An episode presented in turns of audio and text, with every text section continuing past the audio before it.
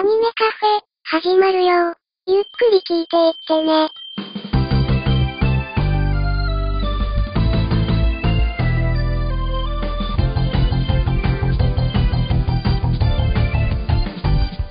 時とともに増える日々のに星しずさえないように踏ん張るふっと癒し遅れてるものは僕ら空で挟む感謝くたくたにすがってたひどい傷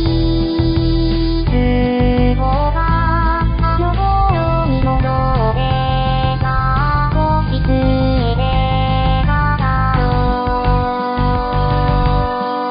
語ろう両言はがやらきた海の風突き上げる泣きなみで語りましょう愛するキャラクターやわらかな思い出と演歌して呼び覚まそうさあどうぞお好きな席へ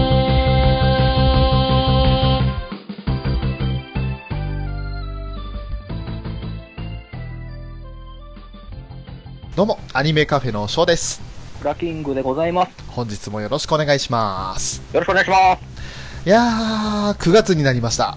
もう9月ですよ。もうね、3分の2ですよ。そうですね。あっという間に。まあ、今回はね、あの、本題としては、ラブライブサンシャインの10話を取り上げるわけですけれども、はいはいはい。まずその前にこの9月に入りまして、うんラブライブサンシャインと、そして、まあ、大手コンビニのセブンイレブンのコラボキャンペーンが開催されてますね。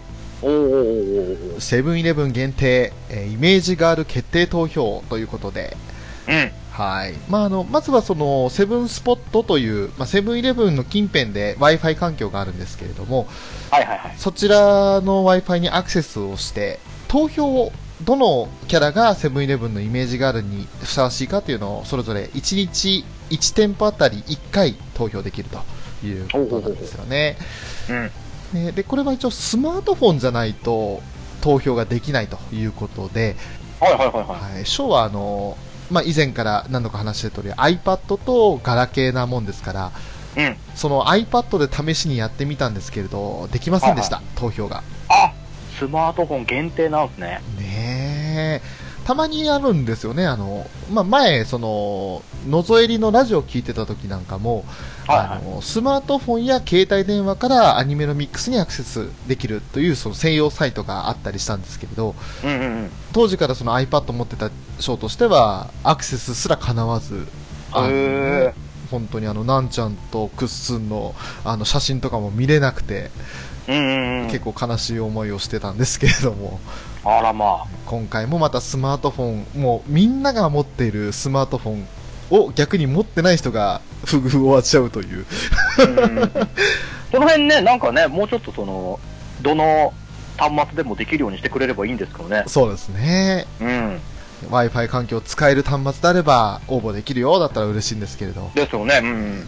一応ですねその投票するごとに1枚オリジナルの壁紙がもらえるということで、あはいはいはいはい。はい、全18種類ありますよということらしいですねお18種類もあるんですかどういうことですかそうですねあのーこれは多分登場キャラクターみんなの分とあとは曲ごとだとかの写真なのかななんかああくまでイメージの例が上がってるんですけれどはいはいはい。そんな感じになってますかね、ああ、なるほど、なるほどう。ん、あの、それこそ、普通のシングル曲のジャケットカットでしたり、あとうはんうんユニ,、ユニットごとのカットでしたりとかがあるって感じなんですかね。と思うんですよね一あーなるほ応どイメージの中ではあの青空ジャンピングハートの地下とであとこれは「君の心は輝いている回」の PV のカットがいくつか写真がまとまった壁紙がほうほうほう。載ってるだけなので実際にその18種類どんな種類があるのかっていうのは分からないですね、ああ、なるほどね。うんいや、もうい、もう回ってる人はもう全部、毎日こう、 せっせとせっせと各セブンイレブンの店舗回ってやってるんでしょうね。そうですね、1店舗につき1日1回となっていて、同日でも他のお店であれば可能って書いてあるんで、うん。まあ、つわものはきっと9月1日に18店舗回って、全部揃ってるでしょう ね。いいな、いいな、そういう時間があって。ねえ、まあ、18人、18回、その、例えば地下ファンだったら、もう、普通怪獣、地下地位に投票しまくってるということですよ。うわー、すごいな。やっぱその情熱はすごいですよね。うん。いやー、我々にはまだまだそこが足りないですね。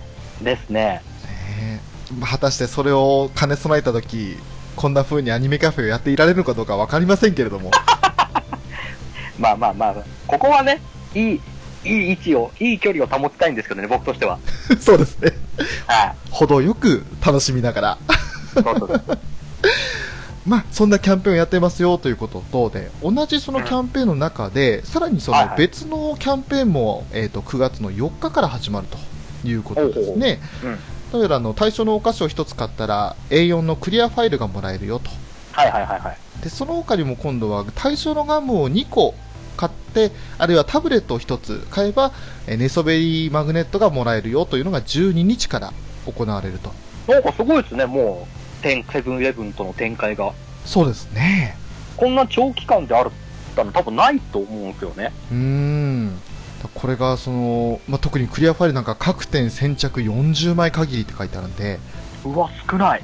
全10種類、まあ、要するに9人とあとアクア9人全員が写ってるファイルってのがうんそれぞれ用意されてるんですけれど、うそれぞれ4枚ずつしかないってことですかねん。でしょうね。うーんで、えっと寝そべりマグネットの方も各店先着27個ということなんでまあだいたいファイルだったら5日月曜日の朝にはもうないでしょうねでしょうね。もうとっくにないんでしょうね。うん、うんもうこれ聞いてる皆さんはもうファイルは無理だと諦めていただいた方が良いと思います。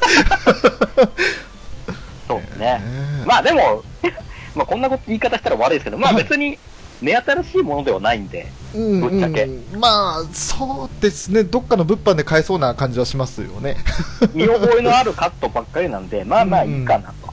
まあただ個人的にあの寝そべり系のあのデザインは大好きなので第2弾のその12日からのやつはちょっと魅力を感じてますね、おー。えーああなるほどアクアが寝そべりになるとこんな風になるのかというデザインをしてますんでああ、なるほどね。はいはいはい。うん案の定な感じでしたけど、まあ、なかなかに可愛らしい顔してますよ。そっちは狙ってみてもいい かな。と思いますね。まあ、12日月曜日の0時0分に 店行かないと無理でしょうね。いるんすかねまあ、多分、都内とかの方だとそういうあれは強いと思うんですけど、うん。もう日付が入れ替わったと同時に行くやからいっぱいいると思うんですけど、地方もやっぱいるんで すかねどうなんでしょうね。地方でも、本当の田舎とかだったらわかんないですが、うん。ある程度、まあ、うん、都会というか、街からちょっと外れた郊外ぐらいだと、逆に狙われるんじゃないかなっていう気はしますね。ああ、なるほどね。うーん、まあ、果たして無事にゲットできるかどうかはあなたの愛にかかっていますということで、なるほど。まあ、そんなあのセブンイレブンキャンペーンがやってますよという情報を得つつで我々とはいうか、まあ、ショーはね、あのー投票できませんでしたよということもうんうん。え、えーここで報告しつつ本題に入りたいと思いますが。はいはい。はい。ついに始まりました。10話のシャイに始めましたですよ。 まあ、ね、タイトル通りの逆回ではありましたね。そうでしたね。うん。うん。えーまあ、果たしてそのシャイニーとは一体何なのか、はまあ、ワクワクしながら、この1週間待ってたわけですけれども、い。ねえ、さあ、果たして一体何なのか、早速行きましょう。よろしくお願いいたします。よろしくお願いします。毎週同じことで感動できるなんて羨ましいにゃええそれじゃあ、ショーたちがバカみたいじゃん。バカなんです。アニメカフェ。さあ、シャイニー始めました。ということなんですけれど、まずはまあ、マリーによる前回のラブライブサンシャインということで、うん。アクアの活動を複雑な気持ちで見ていたカナン。復学したカナンはアクアへのリターンを拒否したの。そこには、カナンの本当の思いが。こうして、アクアは、ついに、パーフェクトナインになったん です。ということで、なんすか、このパーフェクトナインってなんすかパーフェクトナイン。いやー、ついに9人揃ったってことですよね。なるほど。じゃあ、逆に言っちゃえば、あの6人世代はパーフェクトではないと。ということですね。なるほどね。私たち3年生がいないアクアはアクアじゃないわよと。なるほど。言うじゃねえかと。アク、アクアオの名前を継がせるにはまだ早えと。早えと。なるほどね。夢で夜空を照らしたいはいい曲だったけど、まだまだだと。なるほど。ねえ未熟ドリーマーぐらい完成度の高い曲を出せということですね。未熟って自分たちで言ってるのに言っね。てるのに。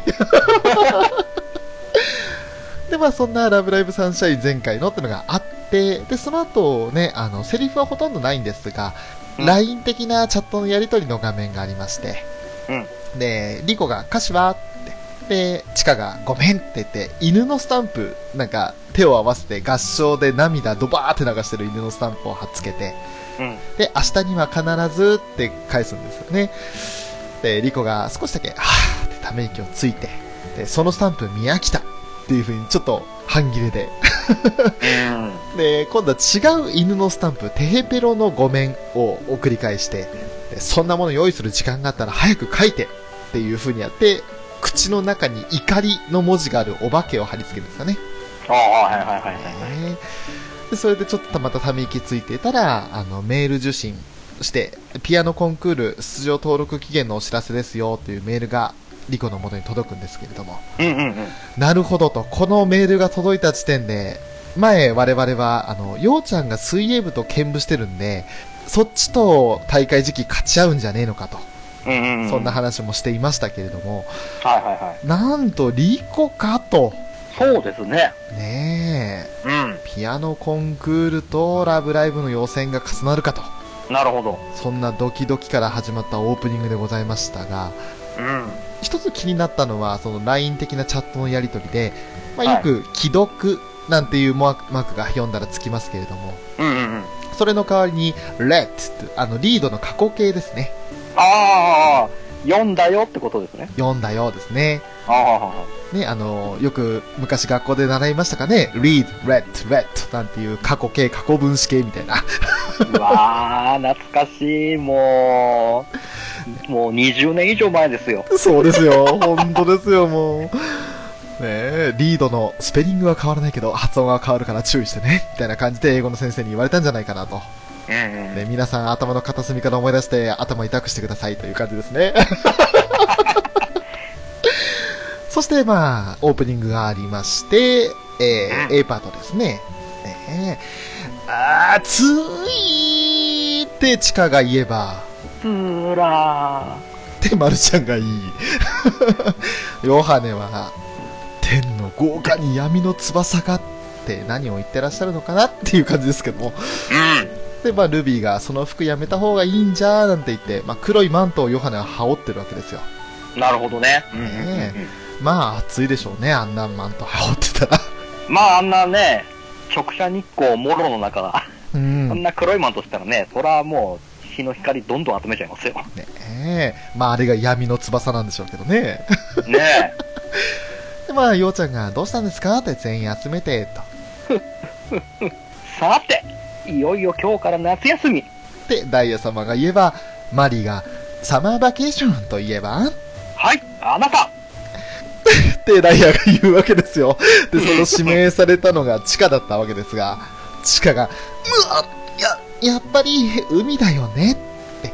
いいわ、ようちゃんが喜ばしくね、もう危機として、夏休みはパパが帰ってくるんだって喜ぶわけですよ。うん。ええまるちゃんは、マロはおばあちゃん家に。ねえ、そういったと思いは、このヨーハネが、そのね、闇の翼を翻しまして、夏コミっていう、もうさすがっすね、ヨハネさん。さすがでしたね、もう、びっくりしましたよ、まさかの回答で。そうか、夏コミ参加してんのか。で、ここからダイヤ様がブチギレですよ。ブッブーですわ。あなたたち、それでもスクールアイドルなのですか肩払いたい。肩払いたいですわ。そしてね、あの、マリーとルビー以外かな、6人、ね、2年生3人と、マルとヨハネと、そしてカナンが、ゴクッと唾を飲み込むシーンがあるんですよ。うんうん。ダイヤが急になんかおかしくなったと。うん。で、まあ、あの、チカがね、だったらなんだって言うんですっていう風に。いいですか皆さん、夏といえば、はい、海多分、ラブライブさすが我が妹、可愛いでちゅね。よくできましたね。頑張るビーっていう、もう、その後のヨハネのコメントに集約された、何この姉妹コントっていう、うん。こうしたなんすかね、この、急な温度差。ねえ。 もうね、あの、ダイヤ様の可愛いでちゅね、よくできましたねっていう、この、赤ちゃん言葉うん。ああ、もう、すでにポンコツでしたよね。いやーね、この振り切り方やっぱ、さすがですね。さすがでしたね、本当に。で、そんなね、ヨハネの冷淡なツッコミを聞いたダイヤ様が、コント言うな夏といえばラブライブその大会が開かれる季節なのですと、右手をビシッと決めたら、ルビーがそれを華麗にかわすわけですよ。うそしてまたダイヤ様が引き続き言うわけですわ。んラブライブ予選突破を目指してアクアはこの特訓を行いますこれは私が独自のルートで手に入れたニューズの合宿のスケジュールですわすごい、お姉ちゃんねはい遠泳10キロえ、まるちゃんがそんな風に驚くわけですよ。うんで、同じようにヨハネも、ランニング15キロで、チカが、こんなの無理だよと言えば、まなんとかなりそうねという鉄人カナンが言うわけですよね。さすがっすねさすがですよ。カナンさんはなんとかなっちゃうんだなんとかなっちゃうんだって、これぐらいへでもねえよと。すげえなと思いましたね、本当にね。ね これあのアクアの合宿のスケジュールを丸々コピーしたそう、一期の、えー10話の先輩禁止の回で、まさにあの、海ちゃんが喜びながらね、さあ、このメニューをこなしますよっていう風に言ってたやつですね。うんで、目の前に海があるんだよとほのかに言われたら、海は私ですがっていう 伝説の名言も出たという。あれも生まれた素晴らしい回でしたけれども。しかし、あの表を一体ダイヤ様はどのつてで手に入れたのか。そう。独自のルートって何なん ですかね。怖いですね。本当にね、ま、あの、比較してみましたね、我々ね。見ますよね、はい。うん全く同じでした。完全コピーですよ。ねそ一の他日目軍曹のと、その他軍曹の、鬼軍曹うの。ん。本当にもう、一日目と二日目の内容が全く同じ。ちなみに、ちなみにそのトレーニング内容はえー、まあ、遠泳10キロ、ランニング10キロの1日目から始まりまして、1日目には精神統一なんていう時間もありましたね。ほうほうほうほうで、。その後はダンスレッスンなんてのもあって、うん。で、それが2日目になると、ランニングも遠泳も15キロに伸びまして、怖いな怖いなぁ、えけつねえなまあ、ランニングはまあまあ、100歩譲ってですけど、ん遠泳10キロの普通のことは多分できないですよ。できないですね。うん。そんなことやってる暇あったら、もっとやることあるだろうって感じですよね。ですね。えーまあ、それをなんとかなりそうねと一言で片付けるカナン。そして、それに呼応する形でまたダイヤ様が頑張るんですよ。熱いハートがあれば、何でもできますわ。踏ん張るビーっていう風にルビーも言うわけですけれども。 これあの、頑張るビーは左右に手を開いて、踏ん張るビーは上下に開くんですね。そうなんですよね。この辺のね、バリエーションの変え方も、あ、何もうしっかり 息合わせてきたんだな、ルビーと。ねこれだけどあれですよ、あの多分ライブとか行ったら、ね、みんな頑張るビーって言ったらちゃんと左右にやんないと、ここで上下にやってる人は、まだまだ甘いなっていう風になっちゃうわけですよ。ですね。うんうんうん。逆に踏ん張るビーって言われた時に左右にやったら、お前何見てんだと。もう一回あのアニメ全部見直してこいと。 なるほどね。えーライブ来んのはそれからだバカ野郎という、そういう話になってくるんじゃないかなと。そうか。ねえまあまあ、もう、ここら辺はもう、公式でこれだけ出したんで、もうちゃんと合わせていこうぜってことですね。 まあ、あの、実際にそんなね、あの、まあ、ライブ行ったことないですけど、そんなことないと思うんで、安心していけると思うんですが。でまあ、ようちゃんがね、なんでこんなにやる気なのそしたら、マリーがさっとその、わね、カメラワークに入ってきて、ずっと我慢してただけに、今までの思いがシャイニーしたのだ。我慢してたんですね。我慢してたんですね、太夫様なね。るほど。まあ、そりゃあ、あんな1話から、2話か、2話からはっちゃけったら、ああなりますよ。うんうんうんうん。ねえ。そして、そんな会話を聞いてた大様ですよ。何をごちゃごちゃと。さあ、外に出始めますわよ。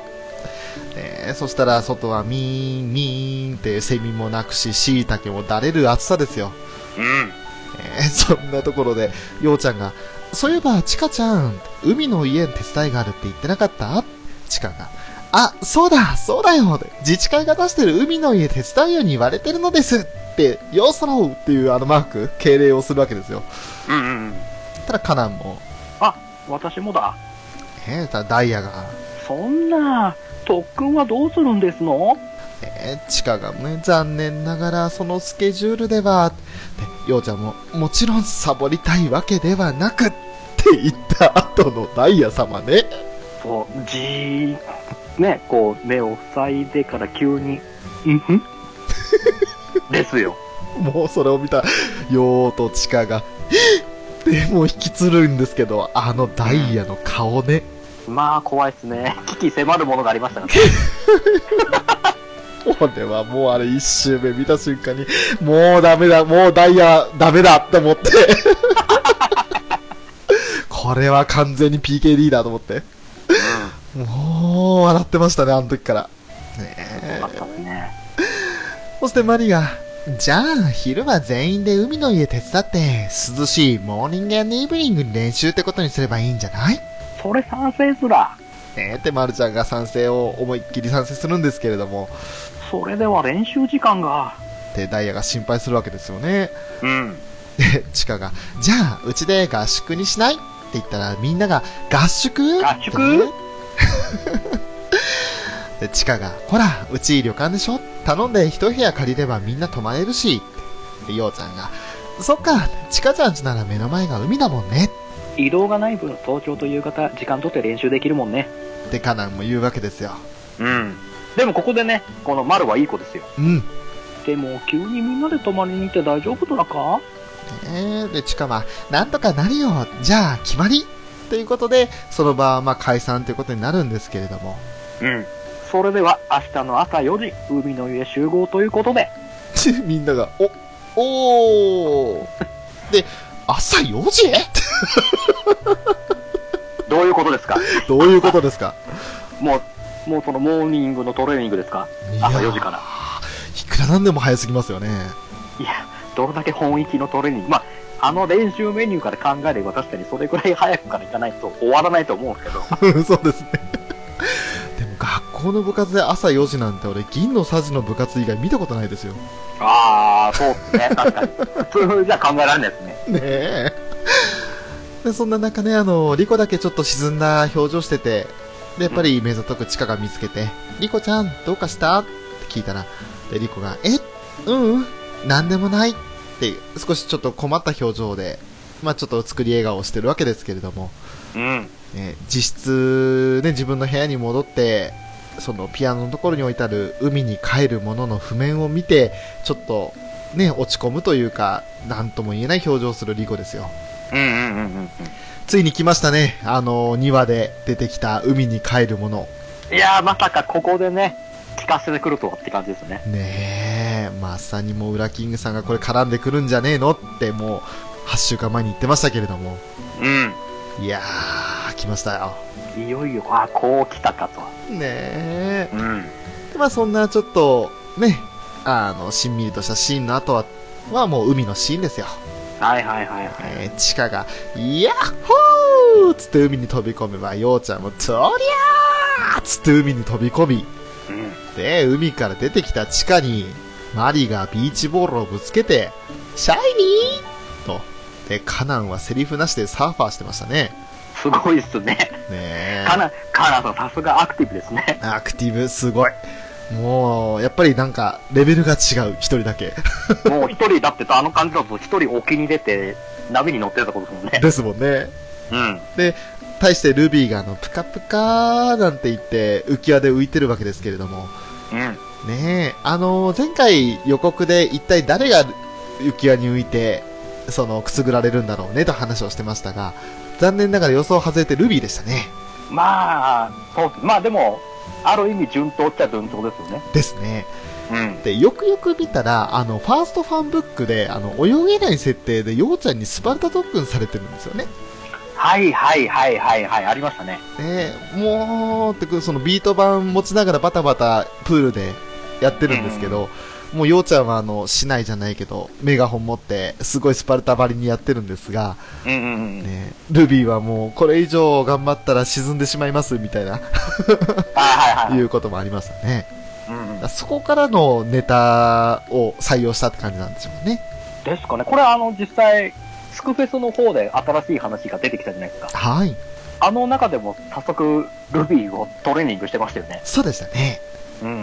まあ結局そのルビーが、まあ、あの、くすぐられて海に落ちて、でも、ようちゃんがちゃんとその抱え込んで、 海から出すという、顔を出すという感じでしたけど、でそして、チカがあの、リコを呼ぶんですけれども、はいはいはまあ、リコは、ただその、砂浜で微笑むだけで、特に何もせず、えーそこでダイヤ様が来るわけです。い。ねえ結局遊んでばかりですわね。でも、ヨハネがもうサンオイル塗って、一人、浜辺で体入れてましたね。うん。えー、そして、次はマルちゃんですよ。 朝4時に来たら、丸以外誰もいなかったずら。あの、BGM が止まった瞬間、うヒューって本当にあの、もう木枯らし吹いたもようね、丸はいい子ですよね。うな。ねえ。 ちゃん、ちゃんと集合時間守って朝4時に来 て。えらい。えらい。まあ、本当に誰もいなかったで。まあ、それに対して、でこのヨハネがね、あのあ、当たり前よ無理に決まってるじゃないって。お前、お前そんなこと言うかと思いますけ ど。これは、最初からく、最初から来る気なかったんじゃねえかと思いますよね。まあでも、うん、あの、ヨハネのこの先輩とか関係なしにガンガン自分の意見を出していく感は、ああ、どこか、マキちゃんっぽいなっていうのは感じましたね。うんうんうんうん。対等というか、普通に多分タメ語をバッと話せるんで、ですね。前回あたりから少しずつそんな表情が見え隠れしてるなって感じはしたんですけど、ですね。えーうまくニコ成分とマキ成分を混ぜたような、そして特殊すぎる能力をついたような、うんうんうん。えー面白いキャラになってきましたよ、本当に。いいじゃないですか。でそして、 そんなね、まあ、申し訳なさ満点のダイヤ様ですよ。うん。ま、まあ、練習は後からきちんとするとして、それより、手伝いは午後からって言ってましたわね。確か。というふうに、まあ、後ろにボロ屋が映ってるわけですけれども。うん。はて、そのお店はどこですの現実を見るずら。という、まるちゃんの、 なんとも辛辣な。ねえ、まあ、ダイヤ様にとっては、それがお店とはとても思えないような、ボロッボロな店だったわけですけれども、うん。ルビーもやっぱり、ボロボロって、 本当に本音そのまま出してしまって、もう前回あたりからルビー結構、ポロッと本音出しますよね。そうなんですよね。こうね、ポロッとね、こいつ本音をポロッとこぼすんですよね。ねえ、あの、カナンがそうは見えませんけどってね、 言ったり、あ、すいません、なんて言ってましたが、ねで、それでようちゃんが、あはははーって空笑いしてて、それに比べて、隣は、人がいっぱい。まあもう、あれですよね。もう綺麗に整った海の家がありましたよね。ねえ。ままあ、小切れですよ。満員でしたね。満員でしたよ。店内も。うーん。パッと見たら、ああ、さすがに男子よりやっぱ全員女子だったなと思ったんですけど。そうですね。全くいなかったですね、男ね。ねあ、ブライバー徹底してますよ。ねえ。それを見たま、マルがこう、都会ずらー。 それを都会って感じるのはどうなんだって思ったんですけど。まあ、あの、おしゃれなその白いデッキに、まあなんかもうだ出てる料理が田舎っぽくなかったですもんね。 ああ、そうですね、確かに。うーん。ダイヤ様がね、そんな、隣の店の様子を見て、ダメですわ。と、落胆をしてたらそこに現れるんですよ、救世主が。はい。都会の軍門に下るのです。私たちはラブライブの決勝を目指しているんでしょあんなチャラチャラした店に負けるわけにはいかないわって、マリが出てくるわけですよ。これにすかさずね、ダイヤ様が反応するわけですようね。ん。マリさん、あなたの言う通りですわ。お、テンション上がってきたぞダイヤと思ったら、もうマリがいたずらっ子のように、カナンの方向いて、でへぺろってやったら、ナンも戸惑ってましたよ、本当に。ねえ、あ、こいつ、やらかしたなってこ とよね。マリー、マリーやらかしたなっていう。ねえ、あ、こいつ焚きつけるだけ焚きつけて自分何も知らねえパターンだなっていう。そしてダイヤが早速やったのは、チカとリコに対して、帰ってきた海の家と書かれた人間看板を背負わせると。うん。 二人は、これ、何 って。で、ダイヤ様が言うわけですよ。それでこの海の家にお客を呼ぶのですわ。聞けば去年も売り上げで隣に負けたそうではありませんか。今年は私たちが救世主となるのです。救世主っていう風に二人がね、まあダイヤのその一生懸命な熱演を、は熱演反応するわけですけれど、で、ヨハネが、どうしてあんなに熱くなってんのルビーが、ちょっと昔いろいろあって、いろいろってなんだよっていう。いろいろあってって何ですかね。こ恐ろしいですよね。この後、残り3話で語られるのか、それとも2話、というか2期に引っ張っていくのかわかんないですけど、そのいろいろが知りたい。 これね、ちなみに、あの、ダイヤさん、海の家の屋根の上から喋ってますからね、今。そうですね。はい。そしてその海の家の屋根の上から、またダイヤが言うわけですよ。カナンさんとさあ、カナンさんはこのチラシを。商売もスクールアイドルも大切なのは宣伝。あなたのそのグラマラスな水着姿でお客を引き寄せるのですわ。他の砂利どもには女の子の魅力に欠けますので。という、もう、本当に、恐ろしいダイヤ様のポンコツぶり。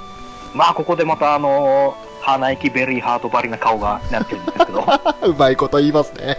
本当に。ねえ、カナンも、なんか、顔が怖いんだけど。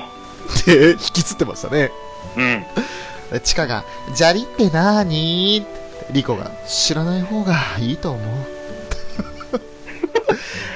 で、ここで一つ言いたいのが、ダイヤ様、あなたは砂利じゃないんですかと。もうね、もうこの時点でもう、黒沢さんはもう本当に、プロデュース業の方に回ってるんで、ですね。裏方も完全な裏方ですよね。ねえ。もう、賢さのかけらもありませんでしたけれども、PKD の P はプロデュースの P でしたね。ですね。ポンコツではないと。プロデュース可愛いダイヤ様です。ねえ。もしくは、PPD でポンコツプロデューサーダイヤ様ですよ。ねねえ、本当にもうただただポンコツ道に拍車がかかるだけの、なんかもうこの辺から見てる人たちみんな、特にダイヤ様ファンは、やばいやばい、これ以上暴走したらやばいっていう、そんな状態だったんじゃないかなとは思うんですけどね。え。はいはいはい。で、まあその暴走は続きますよ。うん。そしてマリさん、ヨウさん、ヨシコさん、ヨハネあなたたちには料理を担当してもらいますわ。は都会の方々に負けない料理でお客のハートをわしづかみにするのですわ。あ、面白そうだね。打天使の腕の見せ所。じゃあ、レッツクッキーおーという結構ここはノリノリでしたね。うん。ねこえ。のまたね、料理班の人生もこの後いろいろ聞いてくるんですけど。聞いてきますよ。何、何を思ってこの人生にしたんですかね。ねえ。ほんとち、まあでも他の人に比べたら、まずチカは料理はしないだろうと。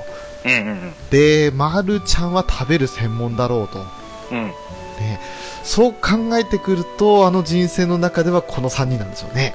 あなるほど。もうルビーにに関してはもうそんな料理してる時になんか手とか怪我させたら困るのでっていうことでしょもう、つむぎちゃん状態ですよ。そう、もう。ルビーには刃物持たせないでっていうことで。ねえもうあの、公平さんばりに、ね、もう、ダイヤ様が、ルビーには包丁は持たせられませんわっていう、そんな状態。ねん。でしょうね。え間違いなくそうでしょうね。 うで、まあ、ようちゃんがすごいんですよ、この後。ん。わーい。そりゃっつって、人参がすごい勢いで、パパパパパパパパパッとカットされてって、うん。でほっってやって、もう、焼きそばがジュワーって、つらりゃーっつって、ソースがドバーっつって、でそれーっつって空中に放り投げたら、ほい美味しい焼きそば、よーすらー嘘だろっていう。このもう。ね、渡辺さん何でもできる。本当に手際のいいこと。いやー、素晴らしい。さすがまた、まあ、ね、よきそばめちゃめちゃうまそうでしたね。めちゃくちゃうまそうでした。うん。ね今若干私のようちゃんと言いそうになったっていう。いいじゃないですか。言っていきましょうよ。行ってきましょうか。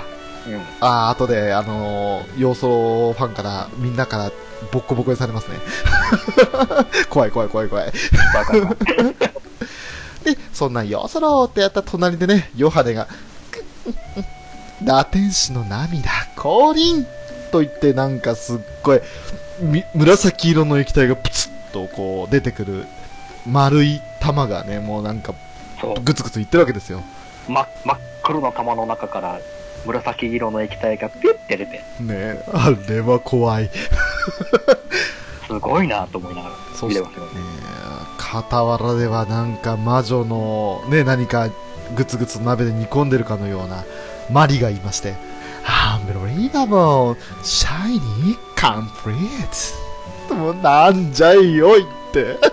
あのー、謎の調味料やら何やらが、たくさんありましたね。 ありましたね、怖えことなんのって。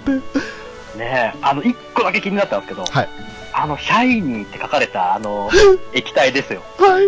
あれ何ですかあれなんですかね。ねこの後のこと考えると、相当高級な調味料だとは思うんですけれど。え。うん。まあ、あれは、 まあシャイニーのもと、なんか本当になんかちょっと、日本では売ってないよう な、外国のいいところのものなんでしょうね。でしょうね。 で、まあ、そんなね、あの素晴らしい、かっこはてながつく料理の数々を見たダイヤ様ですよ。さあ、これで客がドバドバと。なんで来ないんですのそしたら、まあ、例のモブたちが、こんにちははーい。で、ダイヤ様が声色を変えて、あ応対したら、ね、ここが地下鉄の手伝ってる海の家私、よきそばみんなに連絡したらすぐ来てくれたよっていう風に地下がそう言うもんですから、まあ、ダイヤ様はもう、はぁっていう顔してましたね。もう、あのーね、浜辺で固まってましたね。ねえ。そして3年生のコントですよ。ね最初からこうすればよかったんだね。ほんと、ダイヤはおバカさほんと、おばさん。ん。一文字抜けてますわまあ確かにマリーはおばさん言いましたけども、うん。顔抜けましたけども、まあ、 もう、いやー、さすがだし、さすがダイヤ様、さすがマリーでしたね。まあね、このマリーの起点の効いたボケはさすがですね。ね。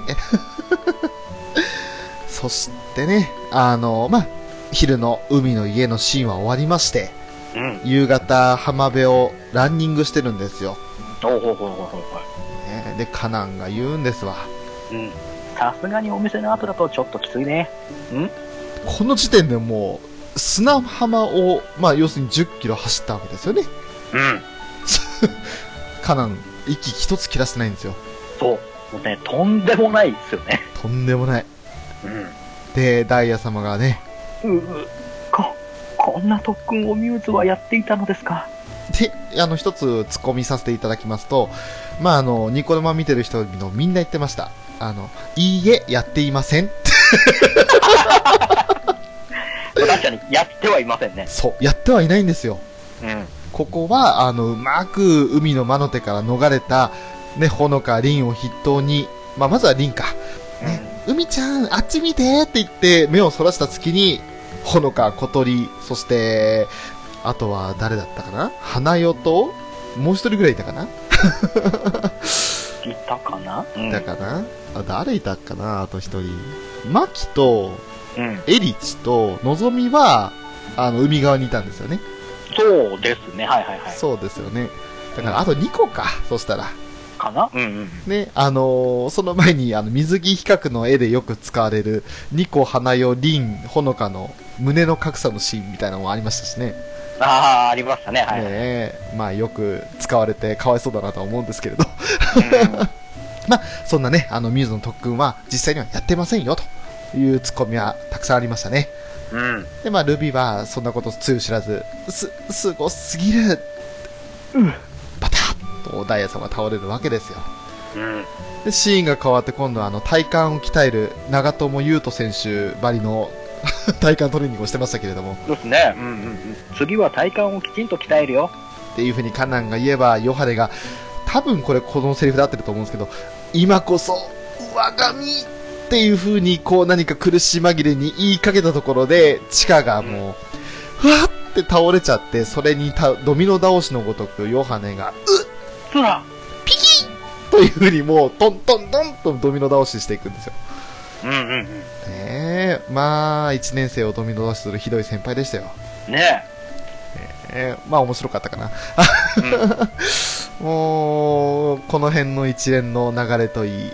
で、その後全部終わって、あの、水浴びというか砂落としをしてるんですけれども、はいはルビーが、ひ、100個いっていう風に言えば、チカが我慢してって、まだ砂落ちてないよって、い。うん。まったく、お湯は出ないんですのダイエ様がもう、ご立腹なんですよ。うん。ねえ。そして、ルビーが、それにしても、ミューズってすごい特訓してたんだねって感動してるんですけど、やっぱりここでもみんな、いいえ、やっていませんっていうふうに言ってます ね。そしたら、あの、ドラム缶の中から、シュシュノーケリングつけたヨハネが出てきて、リトルデーモンね。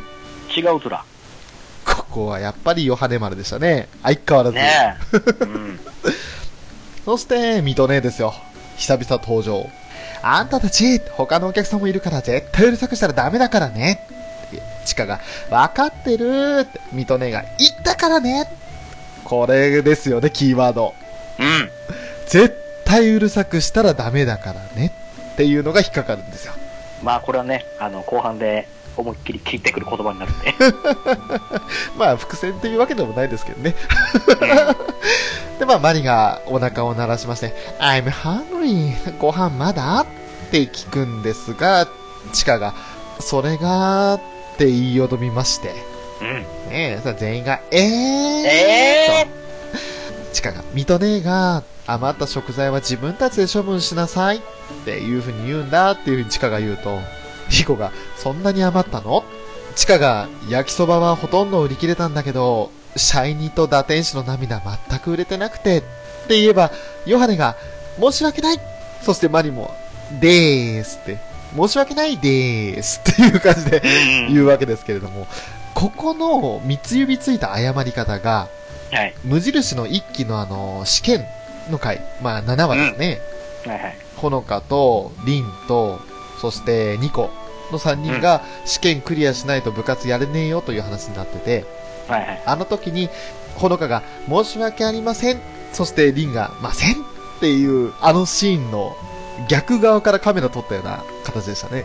そうですね。うんうん。ええで、まあ、オマージュ してるなという、ここも、あの、旧来のファンからすれば、おっと思うところがあったんじゃないかなと思いますけど、うんうんうん。えー、ルビーですね。それって、どんな味がするんですかっちょっと興味あるね。てカナンも返せば、リコが、そうですね。マロも食べてみたいとら。と、みんな興味津々なわけですから、ヨハネとマリーが、いいですわというふうに二人で声を合わせていった後、シャイニー、プリーズというふうに謎の掛け声をかけたら、後ろで電子レンジの音がするんですよ。チーンって。うん。で、打天使の涙に溺れなさいということで、できた料理をさあ召し上がれというふうに出すんですけれど、うん食べてるものがなんと、まず地下はフカヒレ食ってましたね。とんでもないもの食べてましたね。ね、でそれ食べて「んシャイニー美味しい!」とでリコもアワビを丸ごと箸で掴みましてうん。でもう一体中に何が入ってるのおかわりとら。もうあのリコがその驚いてる横ですっごい書き込んでるんですよね、ま、るちゃんはまさかのね、ハムハムだけかと思ったらね、こういう爆食もできるっていうね。もう完全にね嫌な予感しかしないパターンですようん。まるまるになっちゃいますよ本当にまあ、食欲モンスターですね、マ ル。ねえ。で、それでそのリコの質問に答える形でマリが答えるんですよ。シャイニは、男子が世界から集めたスペシャルな食材で作った究極の料理です。っていう風にやって、その料理のメニューというか、材料をバッと紹介するんですけど、うんえー右上から、マンボウ、金目鯛、熊の手、アワビ、カニ、伊勢エビ、サザエ、霜降り肉、そして最後に松茸と。 なんすか、こ の。なんすか、この食材の数々。本当にね、意味がわかりません。 何それ意味わかんないっていう状態ですよ。ねえで、ダイヤ様が、やっぱりビビりながら聞きますよね。で、一杯いくらするんですのこれ。さあ、10万円くらいかなちゅ、10万円高すぎるよということで、もう、マルとチカが言うわけですよ。うん。マリは悪びれることなく、え、そうかなどういうことですか 高いと、もう、さすがですね。 10万円はおもはらけ多分、う、うん。効果を見たことないんでしょうね。ああ、見たことなさそうです ね。もう紙幣しか見たことないんでしょうね。だと一般市民とゼロ2つぐらい感覚違うでしょうね。うん。さすがですよね。そんなマリを見てカナンが言うんですよ。これだから金持ちは。あー切れてましたね。うん。で、ルビーが、えへへへって、ちょっと、半笑いしながら、で次は、打天使の涙を、あーんって食べて、その瞬間にヨハネが不敵な笑みですよね。うん。で、そこでね、あの、ルビーの動きが止まるんですよね。ええそしたらダイヤ様が心配するんですよ。ルビーそしたらルビーの顔が、まるでメーターが溜まるかのように、ほんと一瞬で赤くなりまして。うん。でもルビーが、ピキャー辛い辛い辛い辛い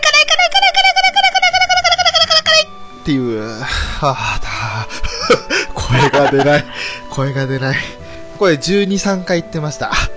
そうそう、もうね、おもむろに海の家飛び出して、うん、砂浜を駆け回ってましたね。かき回ってましたね。でまあダイヤ様が怒りますよ。そう。ちょっと一体何を入れたんですのヨハネが、タコの代わりに大量のタバスコで味付けした、これぞ、打天使の涙。って、えー、ですよね。うん。ねでその後シーンがね、あの、若干こう変わるんですけど、裏で3年生たちがやりとりしてるんですよ。 はいはマリもあれ食べたんですね、打天使の涙。い。うん。ワオ、ストロングハー ツって喋ってて。さすがだね。で、ダイヤ様もね。平気ですので、ヨハネが、んどうしてっどうしてじゃないですわ。ていうやりとりがあったんですよ。ヨハネ相当な体でしたね。もう、すごいっすね。味覚壊れてるんでしょうね。味覚だけですかね、壊れてんの。味覚と、味覚と痛覚ですかあとはなんかこう、頭自体がなんかこう、みたいな。 そんなこと言ったら、そんなことこ言んっなたこと言らって。ると、リトルデーモン代表のあの方がもうご立腹になるんで。そうですね。リトルデーモン閣下が現れますよね。そうですよ。怖いですね。怖いですよ。怖い怖い怖い怖い。ここは後でカットします ね。で、そしてあのシーンはメインの方が、まあ、リコとチカとヨウ2年生組になるんですけど、うん。そういえば歌詞はってリコが聞いたら、チカが、うーん、なかなかねーって。ヨウちゃんが、南山みたいだねって。作曲はって聞くんですけど、南山ってまたうまい表現するなうと。まいですね。うん。で、リコも、いろいろ考えてるけど、やっぱり歌詞のイメージもあるから、って、ちょっとやっぱり歌詞がないとできないんだってことを匂わせたら、チカが、いい歌にしないとね、って。で、この後ですよ、あのーまあ、リコが外に出て、で、シーンとしてはルビーがあの、水飲んでね、辛い辛いと言ってるようなシーンなんですけど、はいはい。あの裏側でヨハネが、うんりょうちゃんも打天使の涙食べてみてよって言ってるんですよ。おー、マジですか俺そこ聞き、聞き取れてなかったな。あのね、普通のスピーカーというかテレビのスピーカーで聞いたら聞こえないんですけど、うんイヤホンとかで聞いたら、わずかに聞こえます。うわー、すごいなでもう、この時点で、あ、ようちゃんって呼ぶ関係になってたんですか、なるほど、みたいな。もうだって、ね、帰りのバスで一緒に帰ってるぐらいですからね。よしこですからね。うよしことようちゃんですよ、本当に。でルビーがうへーって言ってるさなか、今度はそのチカが、あ、違う、えーと、リコがですね、あの、例の冒頭で取れたメールを消すわけですよ。ん。 はいはいはいはいはいはね、で、それで、まあ、リコとしては、わだかまりなくというか、未練なく、それを消すわけですけれども、い。うん。ちょっとシーンが変わって、ようちゃんが、チカちゃん、ソース切れちゃった、ね、わかった、うちから取ってくるねって言って、チカが自分家に行くわけですけれども、うん。そしたら、久々登場、島根ですよ。おー、お久しぶりです。あ、お久しぶりです。ねピアノコンクールって、聞いた相手がリコのママで、あら、水木さん来ましたよ。ありがとうございます、田中様。ねええって案内が来たらしいんだけど、あの子出るとも出ないとも言ってなくて、ってで、島根が、いえ、地下からは何も聞いてないですけど、っていう風に言ってるシーンで A パートが終わりでしたね。うん。あんたたち、ちゃんとキャラ作りしてるのうらうらうー、ウラキング、表クイーン。最上級ジャイアントか。何それ。意味わかんない。アニメカフェ。で、B パートです。はい。開幕椎茸、えー、廊下で寝てました。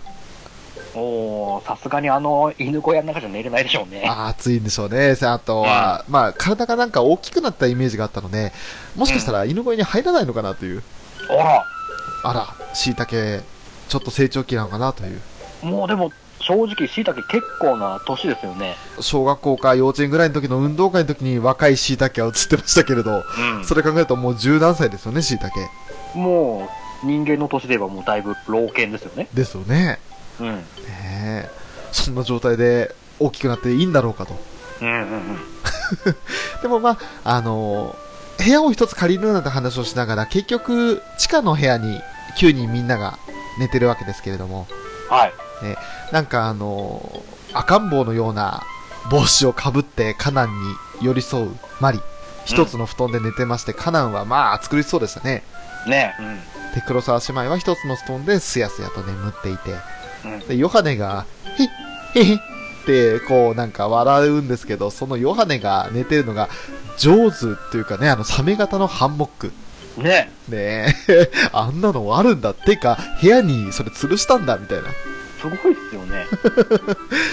そして、まるちゃんだけ左向きに寝てて、リコとヨは仰向けで寝てて、うん布団に潜ってるチカが、やっぱり、この日って、ラブライブ予備予選と同じ日という風に、携帯電話のネットを見ながらね、うん8月20日のその、コンクール、ピアノコンクールのことを確認するんですけれど、 はいはいはいはい。やっぱりあの、リコのこと心配になって、リコちゃーん、リコちゃーん、リコちゃーんって何回かこう顔をいじくり回しながら、 あの、リコを起こすわけですけれども、うん。チカちゃん、面白がってませんか って、えへへって笑ってごまかすと。いや、ここね、うんニコちゃんが本当にね、寝起きが悪くなくて本当に良かった。本当にどっかの海さんじゃなくてよかったですよ。まあ、女の二人はもう本当に全員血の海を見ますからね。まさに血の海を、ですね。ほら、そういうとこですよ。何ですか ありがとうございます。あざーす。 ねえ、来い海コーンですよね。そデストロイモードですよ。う、もう赤い、赤いデストロイモードがね。赤い海コーン。あ、違うか。 黒い、黒い海コーンだった。 ねえ。まあ、そんな、あの、なんともなかった。よかった。地下は、あの、血の海に沈まなかったというところなんですけれども、うん。二人で海辺に行って、リコが、バレてたか。心配しなくて大丈夫。ちゃんとラブライブに出るから。確かに、初めて知らせが届いた時にはちょっと戸惑ったよ。チャンスがあったら、もう一度って気持ちもあったし。でも、合宿が始まって、みんなと一緒に過ごして、ここに越してきてから、この学校や、みんなや、スクールアイドルが自分の中でどんどん大きくなって、みんなとのアクアの活動が楽しくて、チカちゃんとの出会いも、自分に聞いたの。どっちが大切なのか。すぐ答えは出た。今の私の居場所はここなんだって。っていう風に答えるわけですけれども、ちゃんと自問自答をしてて、うん。うん。リコなりの決心の末での、この決断だったんだなと、いうそうのですがねわかるシーンでしたよね。はい。だから、チカも何も言えなくて、そっかって、リコは、今の私の目標は、今までで一番の曲を作って予選を突破すること。それだけって言って、笑顔を向けるわけですけれど。うん。で、チカもその笑顔を見て、うん、わかった。リコちゃんがそう言うなら、っていう風に言いかけて、リコがせかすんですよね。うだから早く歌詞ください。え今言うそれって、当たり前でしょってね。うん。で、さあ、風邪ひくといけないから戻ろうっていう風に促すんですけど、ここでチカがやっぱり、ちょっと沈んだ表情で、うんって答えるんですよね。ねリコ自身の答えは出てても、本当にそれでいいのか、チカが悩んでるんですよね。えそうなんですよね。うんうん人のこと考えすぎなんですよ、チカは。うん。ねどっかのほのかさんと違って、今度周り見えすぎてて、気使いすぎてるんですよね。えもうやっぱちょっと、あそこからやっぱり立ち、立ち直ったっていうか、やっぱちょっとい、なんか、成長したんでしょうね。そうねえ。もともとね、あの視野の広い子ではありましたけれども、うん。うん、ちょっと人のこと考えすぎてて、逆に苦しいだろうなって気がしますよね。そうですね。うん。で、まあ、シーンが変わって、チカとリコが、あの例の人間看板になりながら、ヘイって、 あのーヒッチハイクをする要領で、うん。ね、通り過ぎる車にアピールするんですけれど、はい。ね、黒い車スーッと通り過ぎていっちゃいまして、で、後部座席には白い犬が乗ってたんですが、うん。まあ、小回りしたところ、ちゃんとあの、椎茸ではありませんでした。そうですね。普通の犬でした。うん。ですね。はい。 まあ、カナンとマリはそんなチカとリコを笑うわけですけれども。うん。で、一方では、ようちゃんが、はい、よきそばということで、今度、オムよきそばでしたね。そうですね。うん。ねえそれを出して、で、ダイヤ様が注文を取ってるわけですよ。シャイニを一つ。がガシャーンと倒れ何かがこぼれる音がしまして、うん。ねえルビーとマルちゃんが、シャイニだとか、よきそばだとか、飲み物を落としてしまったわけですね。うんうんうん。で、一部頭の上にかかりまして、ルビーの頭の上にフカヒレが丸ごとあるんですよ。そうですね。でも、壁のメニュー表には、10万円だったシャイニが、×で500円になってるんですよ。いやー、 これは、これはとんでもないあれですね。と値引き率が。本当にもう、利益とかも赤字もいいとこですし、うん。でもその500円なのにこぼれたシャイニー、まあ、つまりそのルビーの頭の上にフカヒレが丸ごと乗っかってるっていうのは、おかしい。ですね。うんうん、もう、もう再三度外視ですよね。もしかしたら、あの、賞味期限的なものがあって、もう処分セール的なものかもしれないですね。ああ、まあ一日目、一切売れなかったですからね。ですね。うん。保管ちゃんと、保存をちゃんとしてたとしても、夏ですから、食品傷む可能性があるんで、まあそうですね。うん。 500円でも、お金を取れればいいんじゃないかと。そういう、何現実的な話してんだっていう感じですけ ど。で、チカが、どこ行くのってカナンに尋ねるわけですよ。うん。リコちゃんとダンスの相談来るいいのって言ってついていったところ、まあ、あの、リコの部屋で、うんチカがあの考えていた歌詞を提出するんですよね。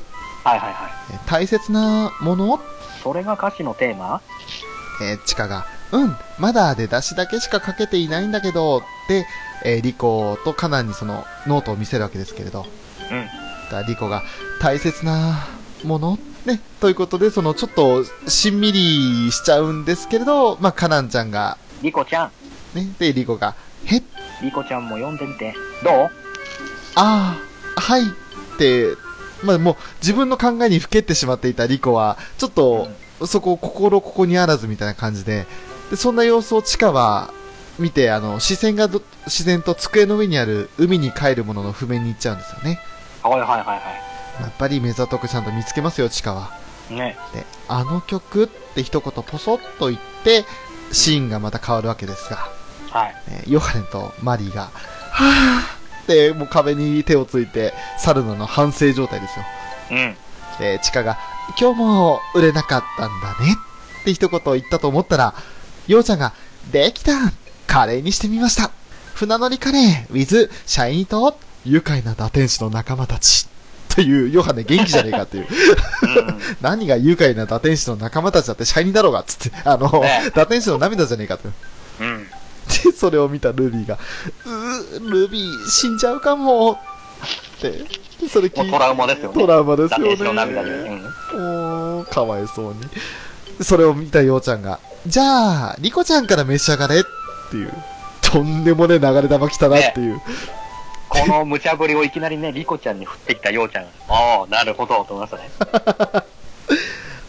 えーで、リコが、うえ、う、うん、んパクッと食べた瞬間に、美味しいすごいこんな特技あったんだって、普通に驚いてましたね。うん。ただマリーがそこまであの壁の方でね、反省したんですけど、すぐに厳し返して、パクッと食べれて、うーん、デリシャスと。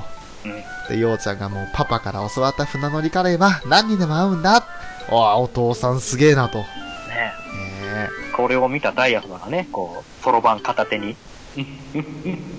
これなら明日は完売ですわ。でルビーちゃんが、お姉ちゃんおどろおどろしく、なんかこう、何かを察したようなね、うん感じで聞くんですが、そこでもう丸ちゃんですよ。おかわりずら要はね、早っってね、 もう丸はただただ食べる役割。ねおかわりずら2回目ですよ、今回で。 え。うん。で、ようちゃんも、あはははって言って、すごい嬉しそうに笑ってるんですけど、はいはい。ねえ、すぐにあの、ちかちゃんの様子がおかしいなということに気づいて、でわっって驚かしながら、ちかちゃんどうしたので、ちかが、うんうん、なんでもないよ、ありがとうって、別に、なんでもないのに、急にお礼を言っちゃうんですよ、ちかが。うんうん。ようがすぐ気づくんですよね、その後、んって、その視線の先に、リコがいて、はい。それを切なく見る地下を見た瞬間のあの陽の表情ですよ。ねえ。何か、何かがあったんだなっていう。めちゃくちゃもう、勘のいいのと切ないのとでね。そいやーそれでまあシーンが暗転して、次のシーン、あのー地下の部屋に移るんですけれど。う。うん。では、これからラブライブの歴史とレジェンドスクールアイドルの講義を行いますわ。といえば、花壇が、今からねで、ルビーだけ、わーってすごい目をキラキラさせてるんですけど、うん。大体あなた方はスクールアイドルでありながら、ラブライブの何たるかを知らなすぎですわ。まずは、アライズの誕生から。んマリさん聞こえてますかおーい、ミス・マリーとまで言って、まあその時点でもうマリーがなんかおかしかったんですよね。いつもの目じゃないんですよ。で、もうキラッキラかもう輝いて、もう瞳のでかい、でかいって いうね。顔の大きさと合ってない瞳の大きさをするんですけど。ねえ。一見するとルビーのあのキラキラ感と似たような目だったんですけれど、うん。全く動きがないので、しかも目の描き方もおかしいんで何かが変だと。で、それで声かけた後、その、こうまあ、要するに目のシールだったわけですが、うんそれが片左目だけポロッと外れるんですよね。そう。こうした時のダイヤ様ですよ。あお疲れ様です。もう、それでね、ダイヤが、まあ、ぶっ倒れるわけですけれどもりゃ、ーうん。はルビーは、お姉ちゃんって慌てるんですが、その後ろでマルちゃんだけ寝てたんですよね。い。そう、もうね、隠れて、しらーっと寝てるんですよね、まずね。ねさすがっすね。たくさんご飯食べて、お腹いっぱいで眠たかったんでしょうね。うん。で、まあ、そんなダイヤの叫びを聞いて、チカが何か背筋にゾクッとするものを感じるんですよ。何かこう、ニュータイプ的な何かを感じたんでしょうね。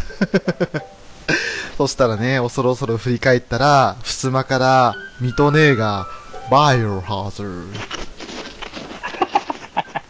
そうなんですよ。ド。もう、怖かった。こう、本当に襖を薄く開けて、うん。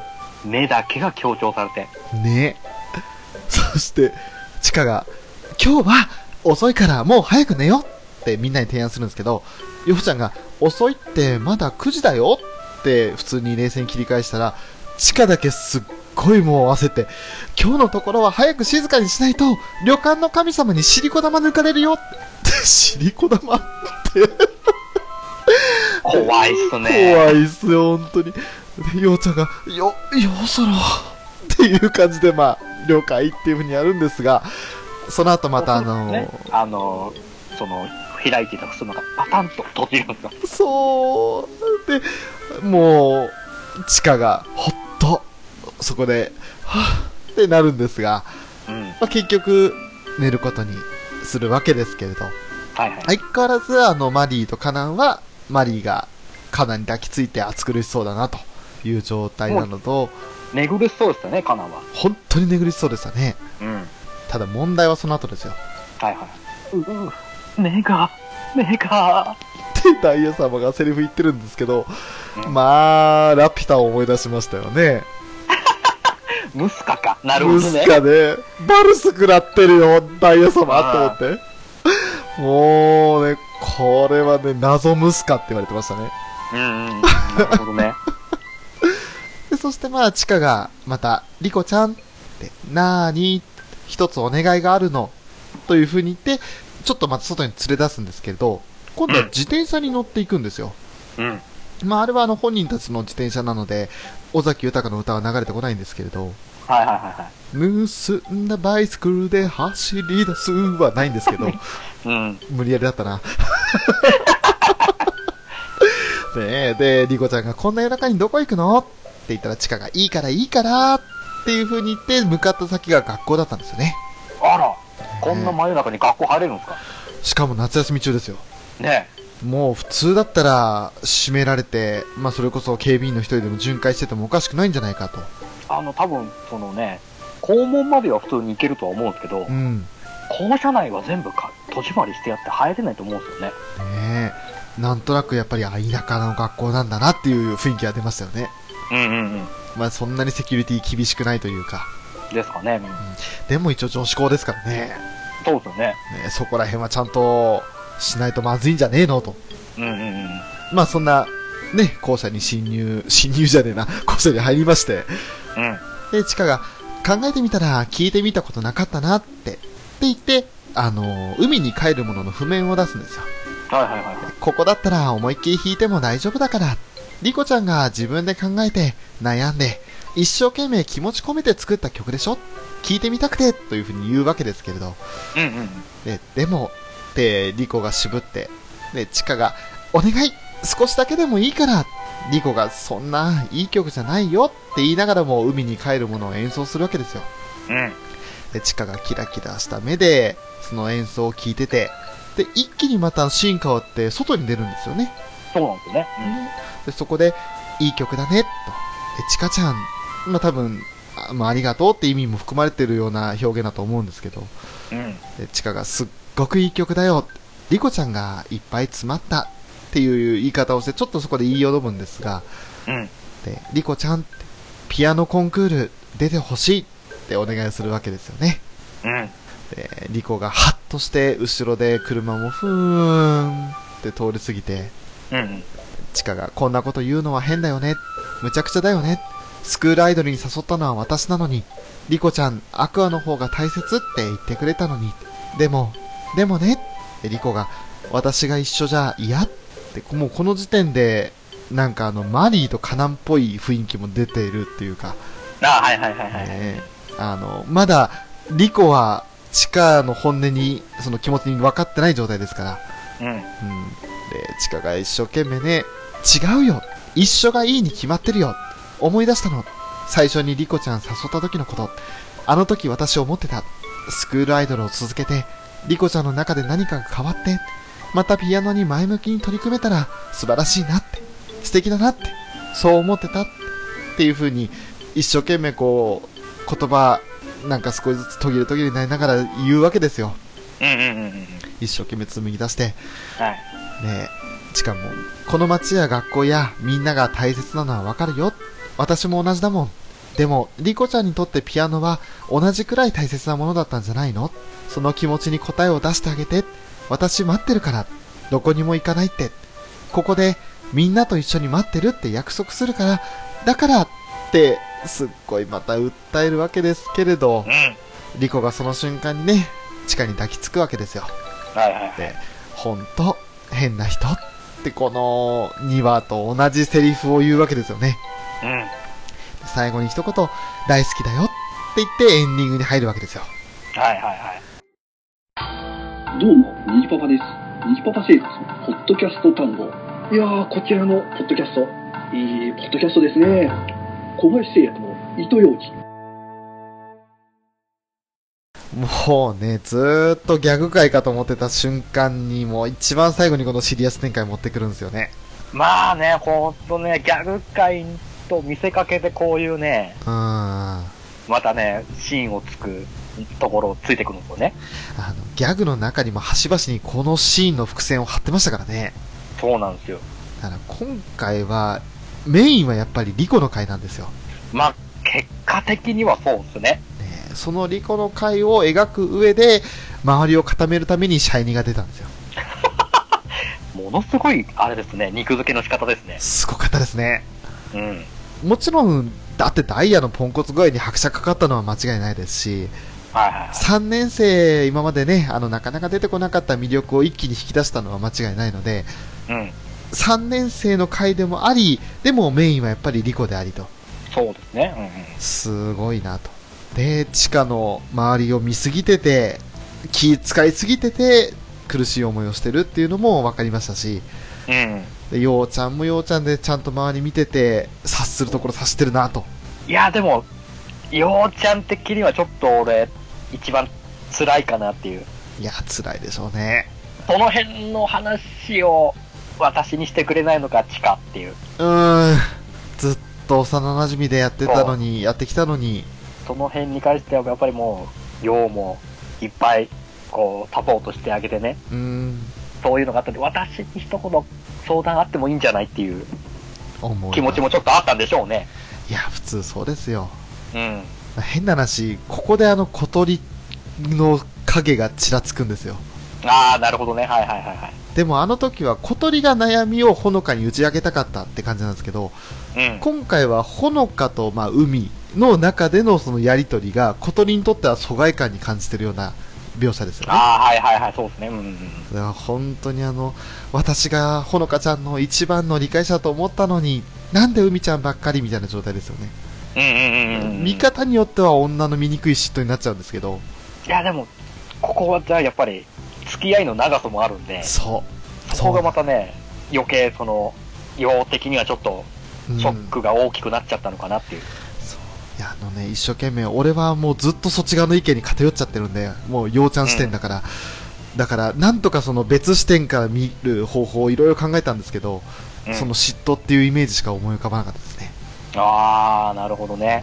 俺個人としてはもう、ようちゃん視点だから、なんで地下、どうしてっていうことばっかり、この、見てから、何回も今、まあ、10週ぐらい見直したんですかね。その間、うんずっとそればっかりしか出てこなくて、ああ、なるほどね。うんいろんな視点から見ようとすると、ああ、見方によっては嫉妬にもなるのかなと。まあ、それがちょっと出たんですけど、でもやっぱりそこはようちゃん、その辺はもうやっぱり空気はわかる子なんで、そうですね。そこはやっぱちょっと察す、そっちのその、地下たちの気持ちもうん、組んじゃうんですよね。組んじゃうんですよね。そう。そこでまたここで、要はここと抑えちゃう。はあ気持ちをちょっと抑えてしまうっていう、その、もどかしさですよね。そうですね。うんいやー、切ない。もうずーっと笑ってたのに最後の最後ですーごいなんか心にずしーんときちゃって。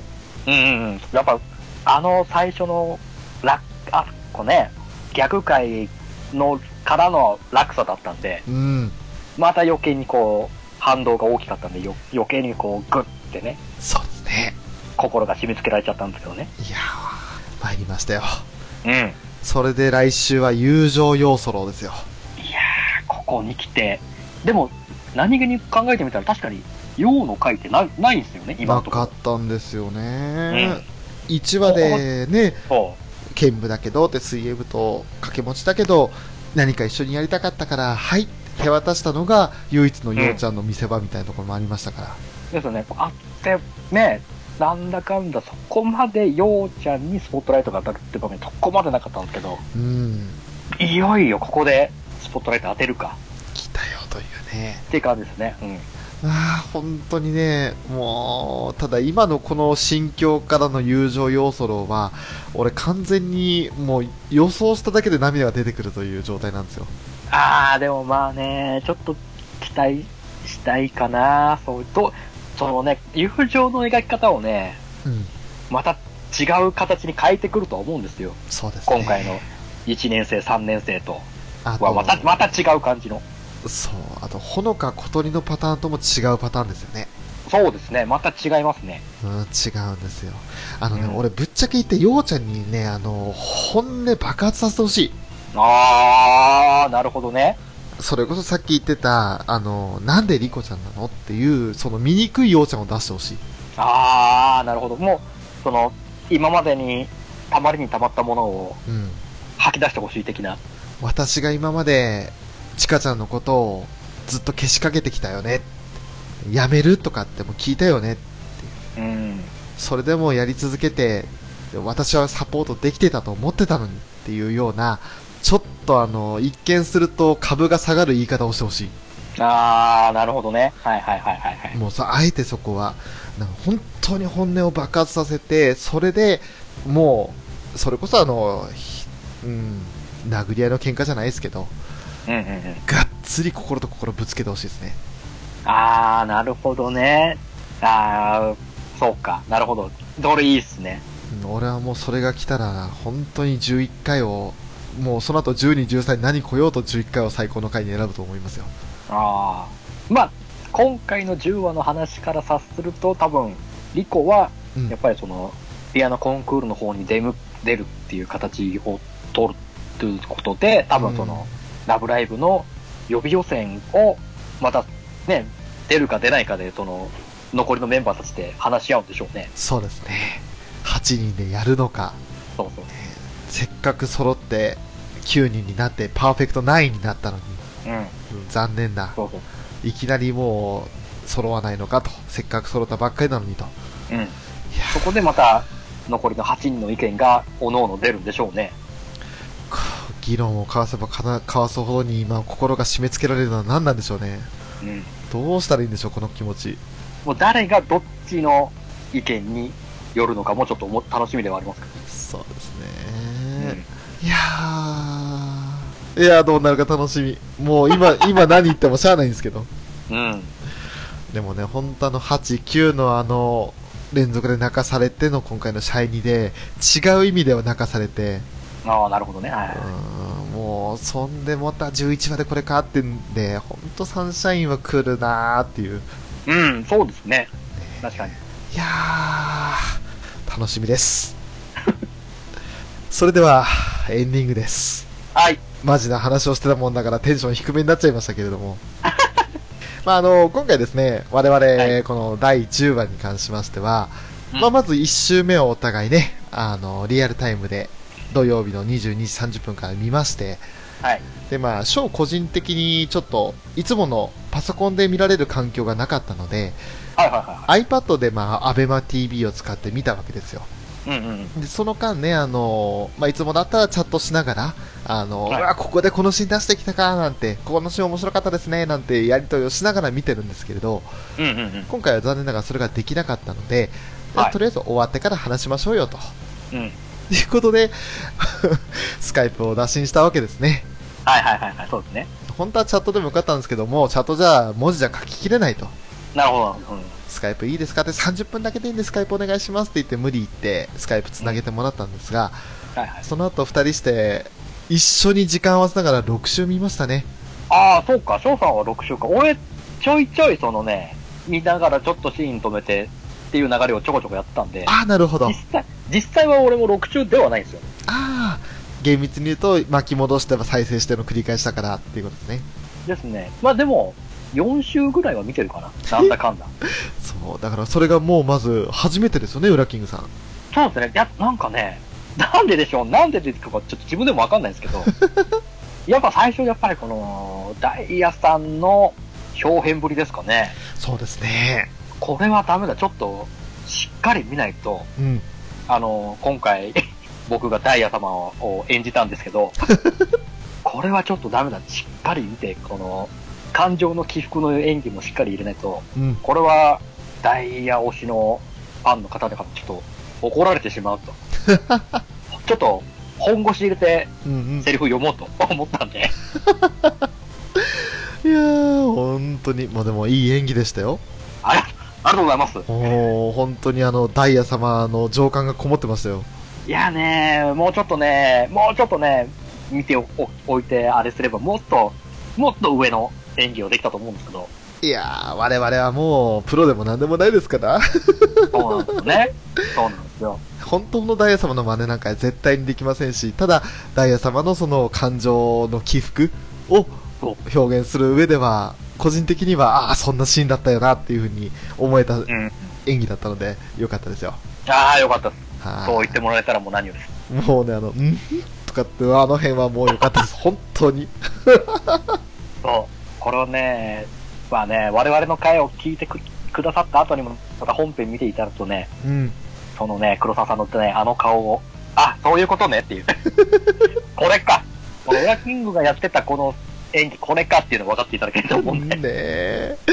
あのね、ほ今回こそ本編を見てほしいギャグ回でしたね。そうですね。えーあれはね、絵があって初めてダイヤ様の魅力が増しますよ。まあ、そうですね。う。うんん。いいやー、すごかった。いやー 言葉にならないっていうね。そう、あのね、やっぱり回を重ねるごとに、やっぱりちょっとね、我々も力入ってくるんでしょうね。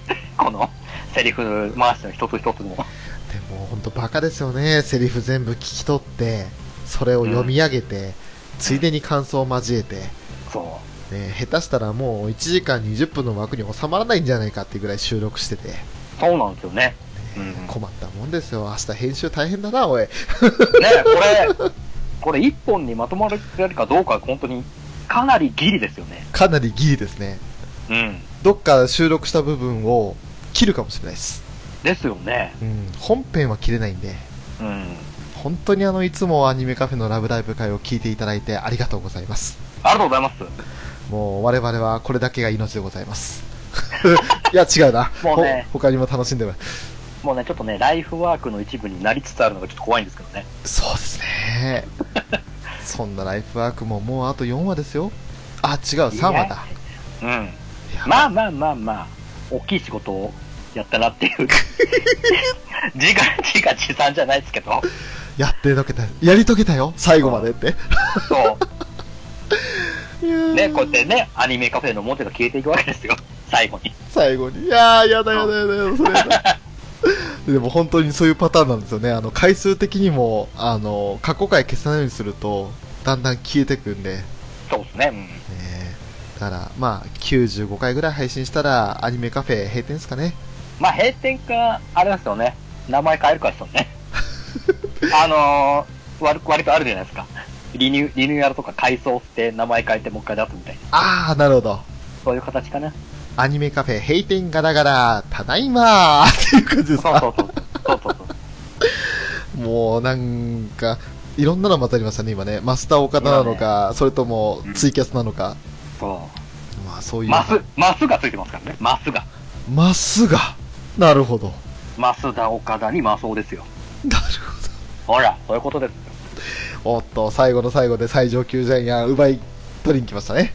ほら、もうなんか、我々ちょっとね、な、何かにつけて何かにこう、かけるっていう、 っていう技術をだいぶ 磨いたんでね。いや、もうね、アニメカフェの二人である、いいえ、もうすでにこの立場を、俺が上だ、いや俺だっていう感じで、この最上級ジャイアンを争ってる感じなんで、そうですよ。えーライバルはお互いですよ。もうね、本当にもう本当に。もうな最上級は二人いらないってことですよ。何の話ですか、これ。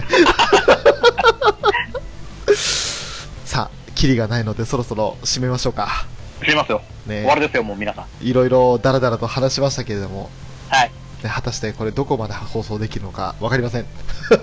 ね、これね、僕もね、明日聞いてみないと、あ、どこが切られてるのかがわからないんで。こうご期待ということで、は い。いこう裏利きご期待ということで。やっちまったなはい、えー、アニメカフェのショート、地下は南山、丸は安山、裏キングでした。最後に持ってったなぁ